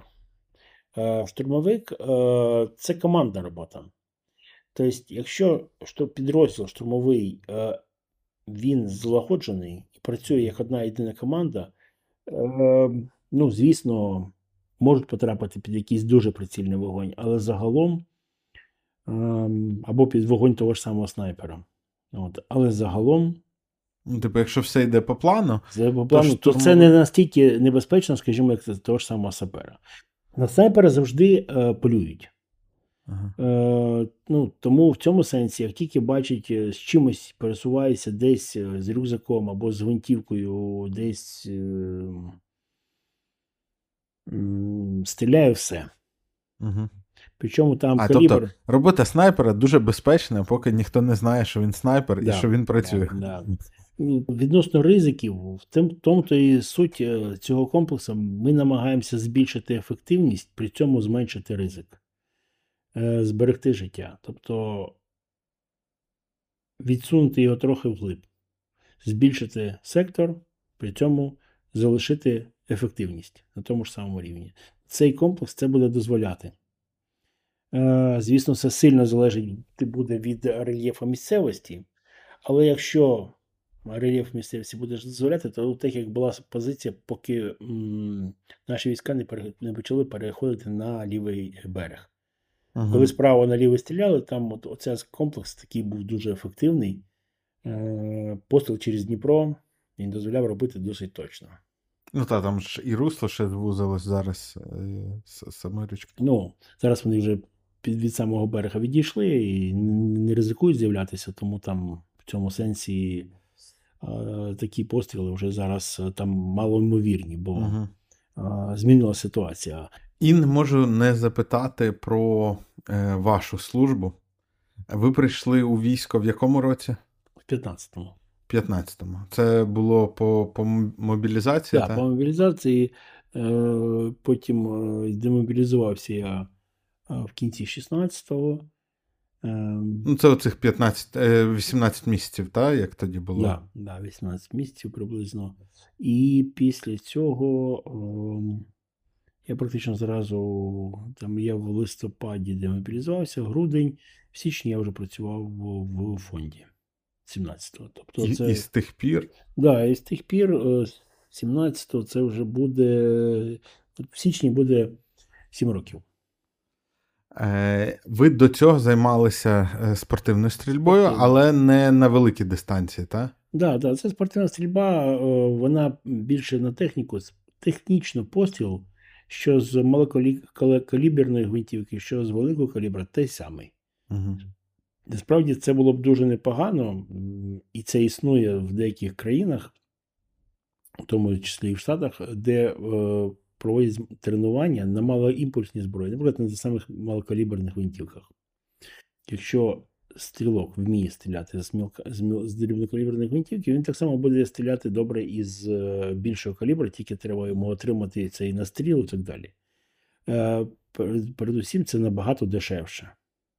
Один постріл коштує, наприклад, е, зараз в мене є така малокаліберна гвинтівка, я інколи використовую для тренувань. Один постріл коштує всього-навсього 3 гривні. Ну, так, це. Це набагато дешевше, бо для порівняння, наприклад, отак, отака одна, один набій, якщо купити його в магазині, він коштує 10 доларів. Ну так, це не настріляєшся. Да. От, а Ну, а якщо зробив сам, то ну 5. отакий один набій коштує десь приблизно в магазині 15-17 доларів. В магазині. Ми їх е, в проєкті, до речі, маємо по 8, здається. Тобто різниця дуже фантастична. Але сам факт такий, що е, для тренування Це задорого. Неважливо за скільки, навіть за 8 доларів, якщо тренуватись, це трошки дороговато, що це робити там в масі, в кількості. Так е, купив собі там 100 набоїв. Там, мені вистачає на пару тренувань, 100 набоїв, оце все на все 300 гривень. От, е, ну, це великий плюс. І це було б непогано в майбутньому колись впровадити в військах, щоб були для тренувань такі е, малокаліберні гвинтівки. Вони дуже непогано тренують. Ну, тому що повноцінними не настріляєшся в будь-якому. Да, і ресурси, все, то все має значення. Е, Що було дуже приємно, коли хлопці їздили в тому ж саму Німеччину, тому самому от, в Норвегію там і так далі. А, на стріл. Тобто за тренування, оце там місячне тренування е, до двох тисяч пострілів. Це дуже багато. Це дуже багато. Та це багато для автоматів навіть.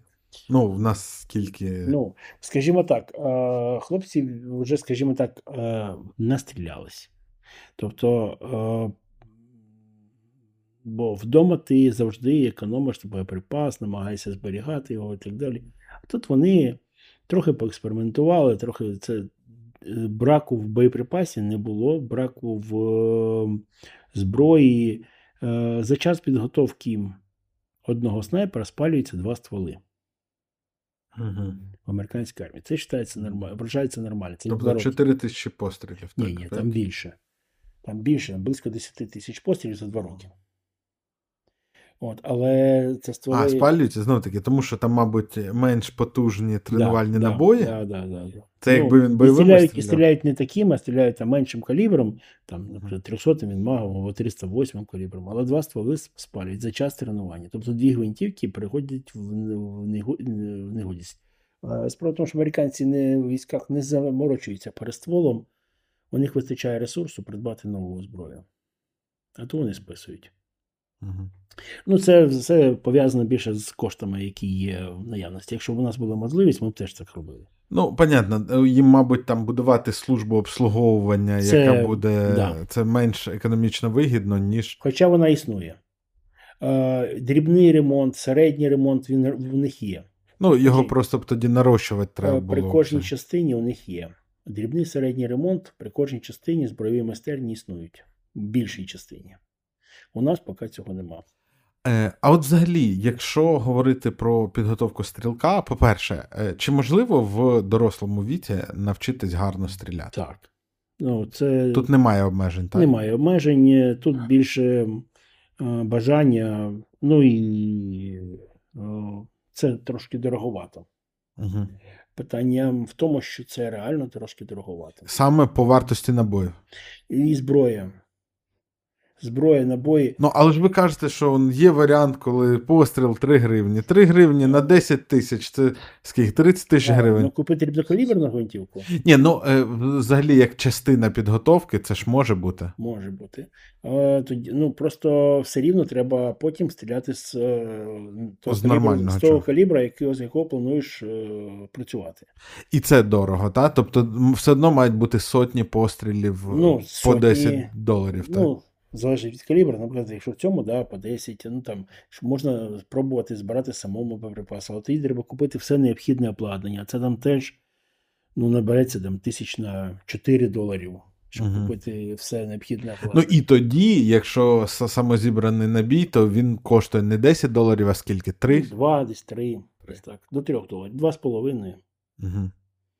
От якщо говорити про підготовку е, цивільної людини з нуля до, до якогось рівня, з чого варто починати? От як правильно?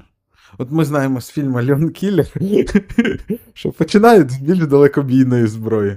Е, а як там ніж освоюється останнім.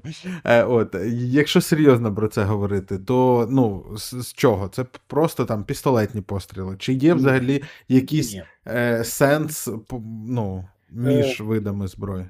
Тренуватися треба, якщо ми говоримо про снайпер, тренуватися треба з гвинтівкою. Одразу. Звісно. Це не має значення, з чого починати. Просто з магнума не варто починати. Мгм. бо буде, може з'явитися страх пострілу. Все-таки він досить голосний, досить потужний, з віддачею. Е, Треба тренувати спочатку техніку пострілу. Техніка пострілу. Тобто це е, сама нудна частина. Угу. Тобто це оця вся механіка пов'язана з тим. Мгм. Е, дихання, утримання цілі, утримання е, зброї, е, техніка натискання на спуск, все це в комплексі має працювати. От, але це, на це треба час. Тобто зробити якусь кількість пострілів обов'язково. Тобто для когось це більше, менше. З'явиться м'язова пам'ять як, через якийсь час. Після цього йде е, вивчення балістики. Ну, це можна паралельно робити, але мається на увазі, що потім тактика, стратегія, тобто підхід, відхід, маскування, вибір позиції, спеціальні навики, е, е, саперно-інженерна справа, орієнтування на місцевості, е, коригування вогню. Потрібно все прямо. Ну, да, це універсальний такий, це підготовка. Вона того вона займає багато часу, якщо вона правильна. Е, на жаль, ми поки в школі у нас, е, якою я довго опікуюсь, уже часу займаюся. Це школа снайперів. Да, школа снайперів в Десні, вона там вона реально ефективна. Е, за цей, ну, весь цей час ми поки проводимо підготовку базову, тобто тримісячну.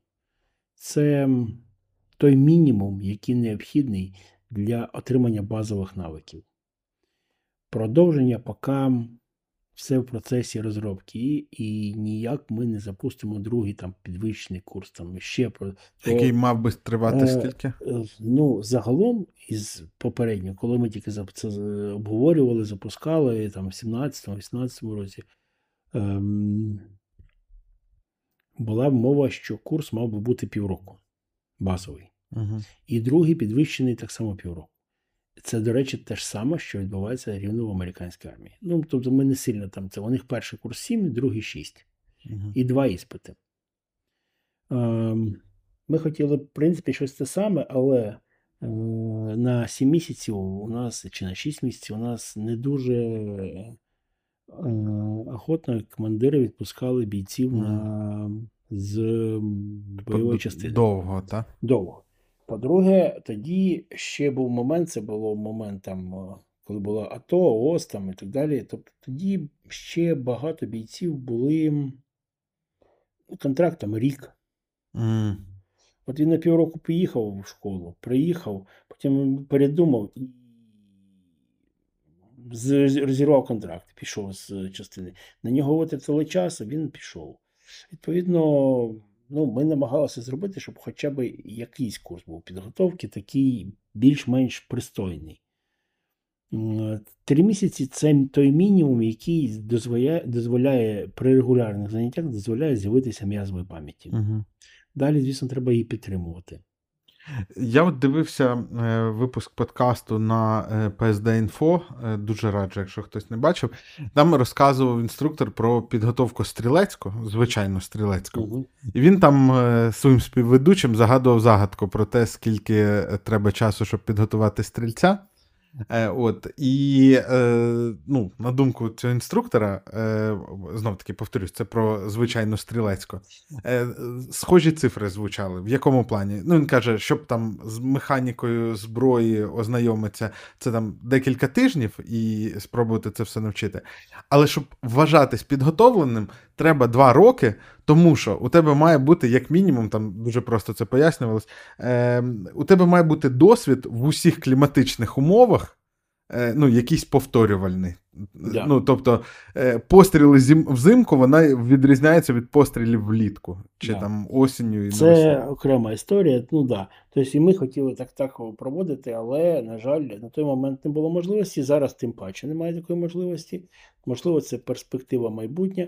Е, Ми в усьому беремо за основу американський курс. Е, е, Він непоганий.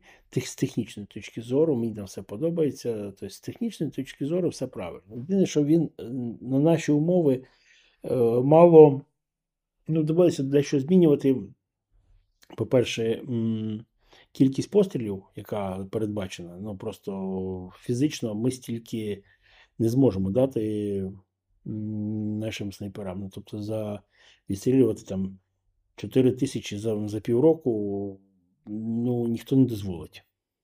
Просто не буде стільки боєприпасу і так далі.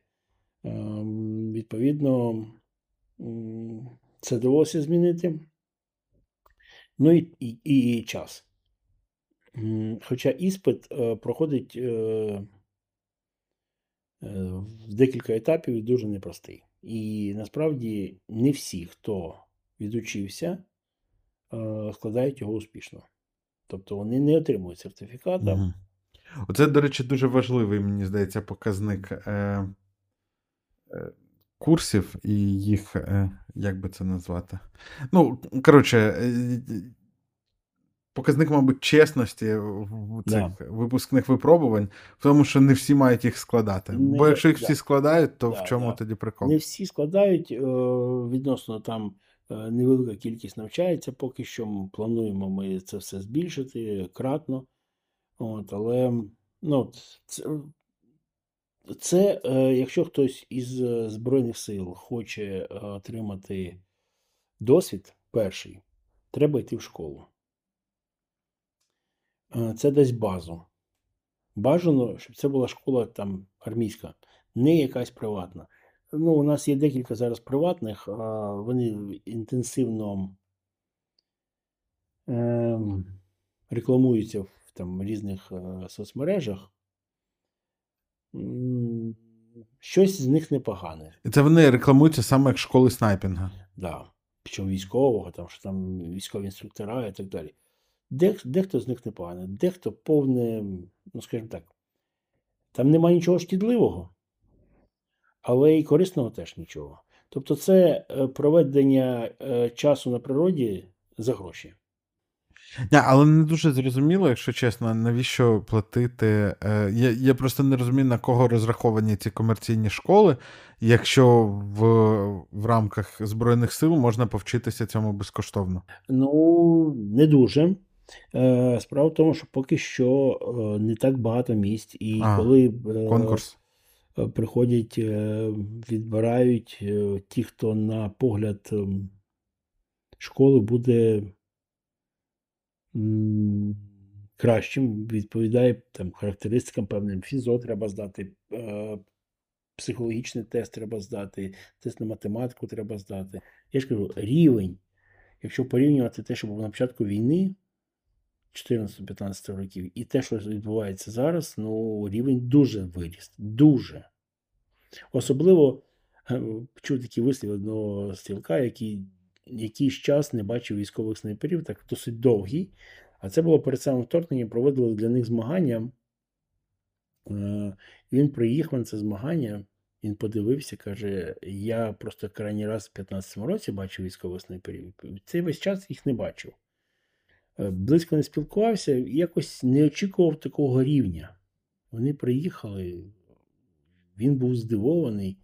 Настільки він там багато часу займався сам стрільбою і так далі. Він каже: я просто здивований рівнем, на який вони виросли. Да, там помилки є, трапляються, все це, все це нормально. А рівень, рівень середній так виріс. Чому? Тому що просто в суспільстві з'явилось багато, набагато більше людей, які цим систематично займаються, чи. Да. Ну, Це з'явилась школа, е, в якій є, можливо, з якимись недоліками, але все-таки програма. Угу. Ну, це ваша школа, в Е, в ну, як? першу чергу. Вона ж першою була чи ні? Е, як вона? Вона не моя, вона, я в ній Ну. приймав участь якби створення, але це вона школа Збройних сил України. А, Ну, але ж ви багато туди доклалися, і фонд. Фонд, я, фонд, да, але крім мене там дуже багато людей. Мгм. Там дуже. Це, це колективна праця. Мгм. Е, Ні одній людині це не під силу повністю. Ну, взагалі. Тобто, це велика колективна робота була пророблена. Е, З'явилося дуже багато непоганих, інколи навіть дуже непоганих стрілків. Вони е, своїм прикладом показували вже іншим, вже в своїх частинах. І, відповідно, з'явилось таке, якби культура така, от, вже почалися з'являтися е, результати, досвід певний. І загальний рівень почав рости саме за рахунок цієї кількості людей. Вірніше, кількість переросла в якість. У мене, е, в принципі, все. Е, Дякую вам за вашу роботу. Е, і е, в мене ще було питання про те, як ви бачите майбутнє і розвиток цієї сфери, але я вже почув, що треба більше часу на навчання і треба більше етапів навчання, так? Так. Е, більше набоїв і більше цього всього. Ще раз дякую за вашу роботу. І сподіваюсь, що проект, на проект вдасться швидко зібрати і швидко Це реалізувати. да, це да. Е, наших 550 тисяч це шматочок, бо я подумав, що я це і не проговорив. Шматочок е, усіх 220 мільйонів, е, які, які сподіваюся, швидко зберуться.